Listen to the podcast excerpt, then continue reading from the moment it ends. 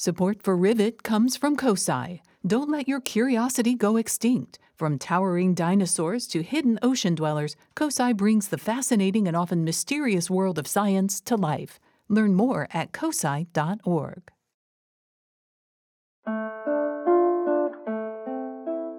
In the middle of her sophomore year, 20 year old Ashton Sullivan knew she was done with college for good. I pulled the plug, I dropped out of school. She notified Ohio State University and then braced herself for a difficult call. Ashton knew she had to tell her mom and dad, and that it would be disappointing for them to hear. It was quite the scene when I called home and said, Hey guys, I dropped out of school. And my dad went, No, you don't drop out of college. You have the funding. Why not do it? Ashton's parents were blindsided by the news. Up until that point, she'd gone through the approved motions and was set to finish out the semester on scholarship. I had been following my parents' plans for so long and never disagreed with them. I thought these are reasonable and logical, and there's no reason why I shouldn't. But when she found herself following a plan that didn't give her any sense of purpose, she knew she had to get out. I had a fire that was sparked in my gut and it was burning away, and while sitting in class, there wasn't anything I could do to put it out or to feed it or to do anything. It was just, I have to sit and I have to listen. Ashton had her own plan. On Rivet, we explore different pathways to good jobs, ones that don't necessarily include a four year college degree. Throughout this series, we've covered the value of community colleges, internships, apprenticeships, certificate programs, and career tech schools. But there's an entity we've left untouched. What I'm talking about are coding boot camps. The idea is that these camps pluck you from a dead end career and train you for a modern job. It's around 14 weeks of work for an entirely new career. We hear about these boot camps on the radio and see them advertised online, and they're only growing in number. There are nine times as many coding boot camps now than there were in 2013, according to an agency that tracks these numbers. Ashton's plan was to attend a coding boot camp, more specifically, Tech Elevator. Full disclosure Tech Elevator is an underwriter for our station WOSU. Ashton's dad is a huge techie and the one who first turned her on to coding boot camps. My father said, I know math is not your thing, I know tech is not your thing, but the way to think about development is to think of it as a field in the tech industry that requires creativity and imagination and communication between people. It's not just your head in a screen in a dark basement. And I went, this is an option that seems the most viable, and I'm not going to go back to spinning my wheels and doing what I was doing before. Ashton's dad told her about the boot camp, seeing it as something she could do during the summer break then return to school the following semester and finish out her four year degree. Ashton, however, saw the boot camp not only as an opportunity to leave college and start working, but as an exciting challenge. Katie Detour is the campus director of Tech Elevator Columbus and is responsible for all its operations. She explains it's called a boot camp for a very good reason. Although we're not making you do push ups, what we like to say on our orientation day. Um, we're going to be testing you in every other category from an intellectual standpoint and really throwing you into an all an immersive time intensive program for 14 weeks. So our students are not allowed to work. This is your, your full-time job and we call it your favorite hobby for 14 weeks. You're putting in um, between 40 to 70 hours a week and every single day is new material these are intensive courses that aren't for everyone. Ashton, in particular, remembered this warning when attending an information session. The comment was this is not just a summer hobby for mommy and daddy to throw money at. And this is why most boot camps require students to be a little older. Ashton, at 20 years old, is an anomaly. Most individuals who enter the program are between the ages of 25 and 35. Again, Katie explains that they are looking for mature and curious candidates. Most of our students have some type of formal education, a four year degree or above.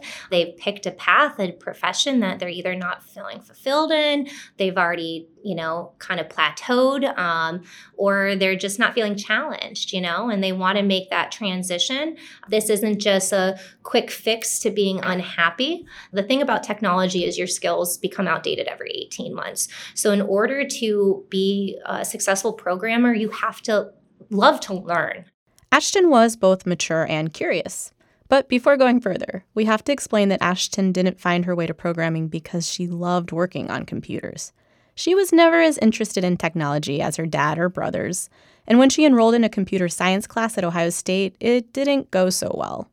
So I took a Java course, which was a disaster. I hated it. It was an entry level course for anyone in the CSE program. So I was surrounded by people who had loved computers all of their lives or were only in the class because they had to be there, even though they had already learned a programming language or two. But I just didn't click with any of the students or any of the subject material. CSE stands for Computer Science and Engineering. Majoring in CSE at a university is another way to get into programming. It just didn't feel right for Ashton.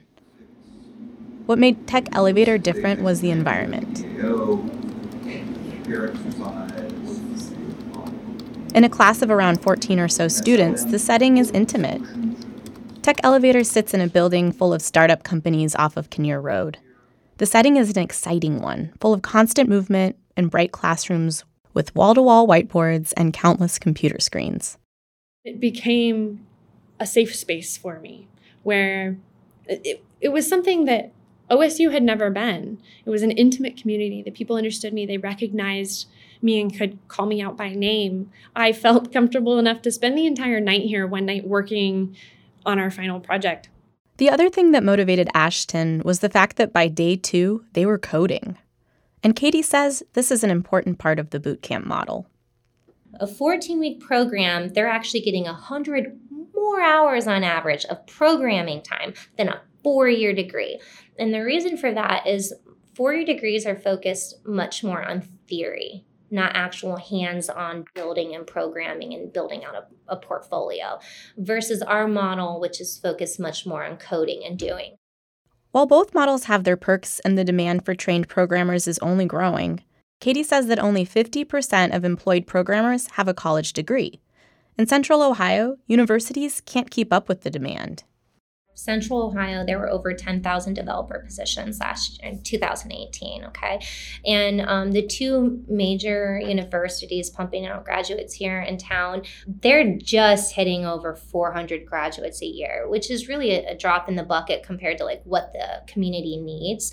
Um, and, and then to take into consideration that a number of the OSU computer science degree grads, like they don't stay in Columbus, they're leaving. Many computer science grads flock to the coasts, which is why coding boot camps are picking up the slack here in Columbus.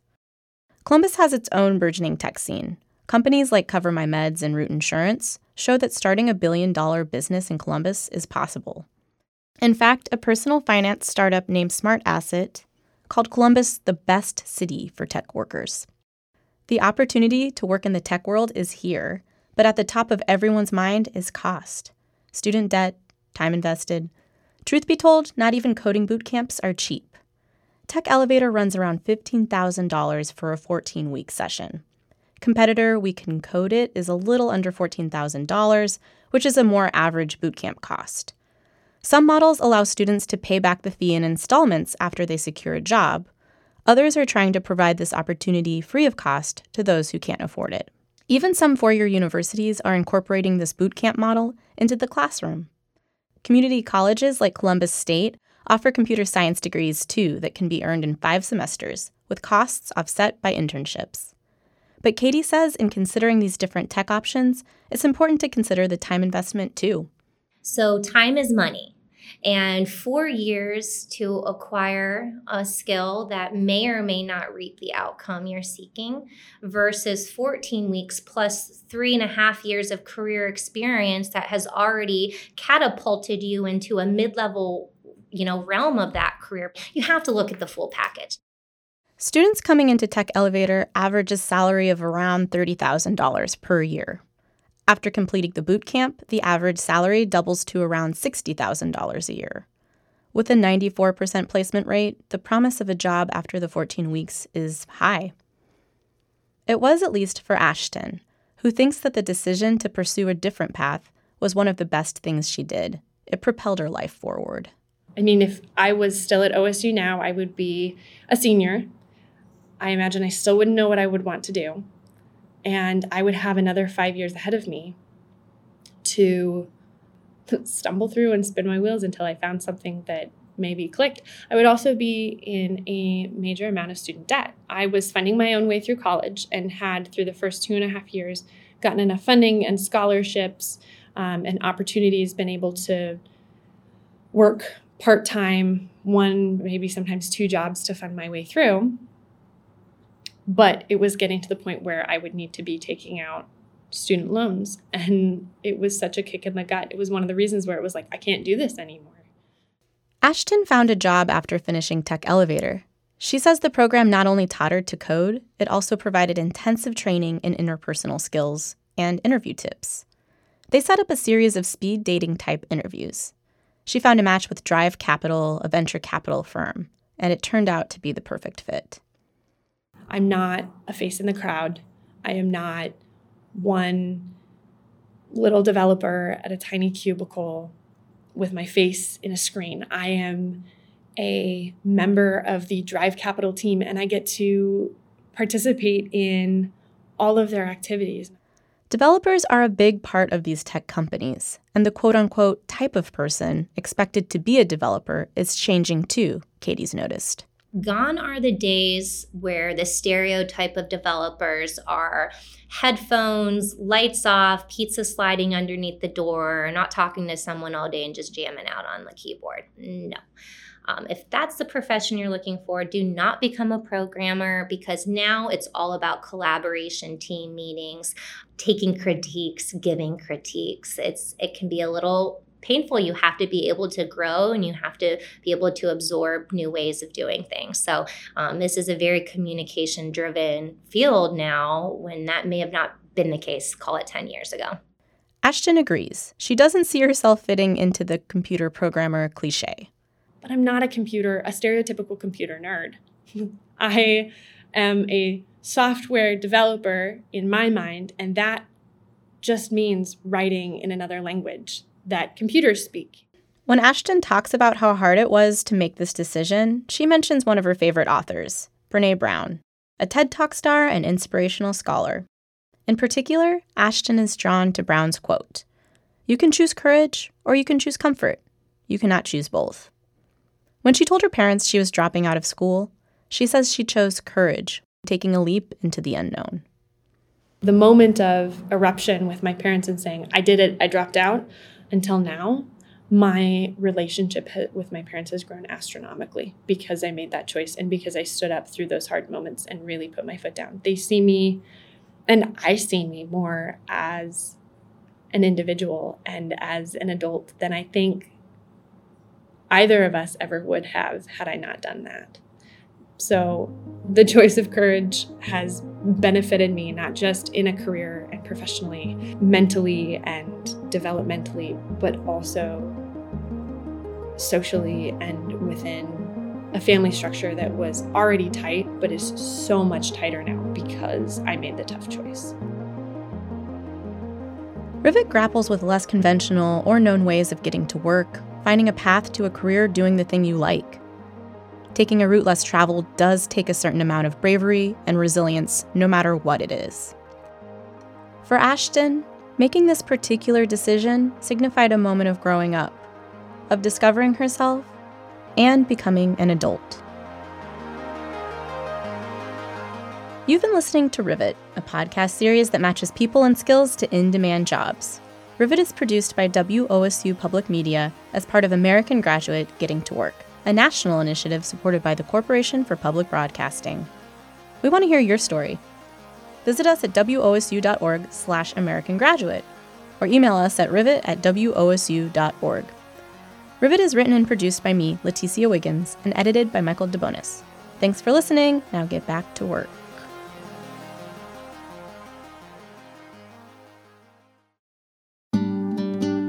StoryCorps shares unscripted conversations between two people about important things in life love, loss, family, friendship. StoryCorps partnered with WOSU Public Media to record and share the stories of our city. Recorded here, StoryCorps Columbus preserves pieces of our shared history for future generations. Subscribe to the StoryCorps Columbus podcast now at wosu.org/storycorps on the WOSU mobile app or wherever you get your podcasts.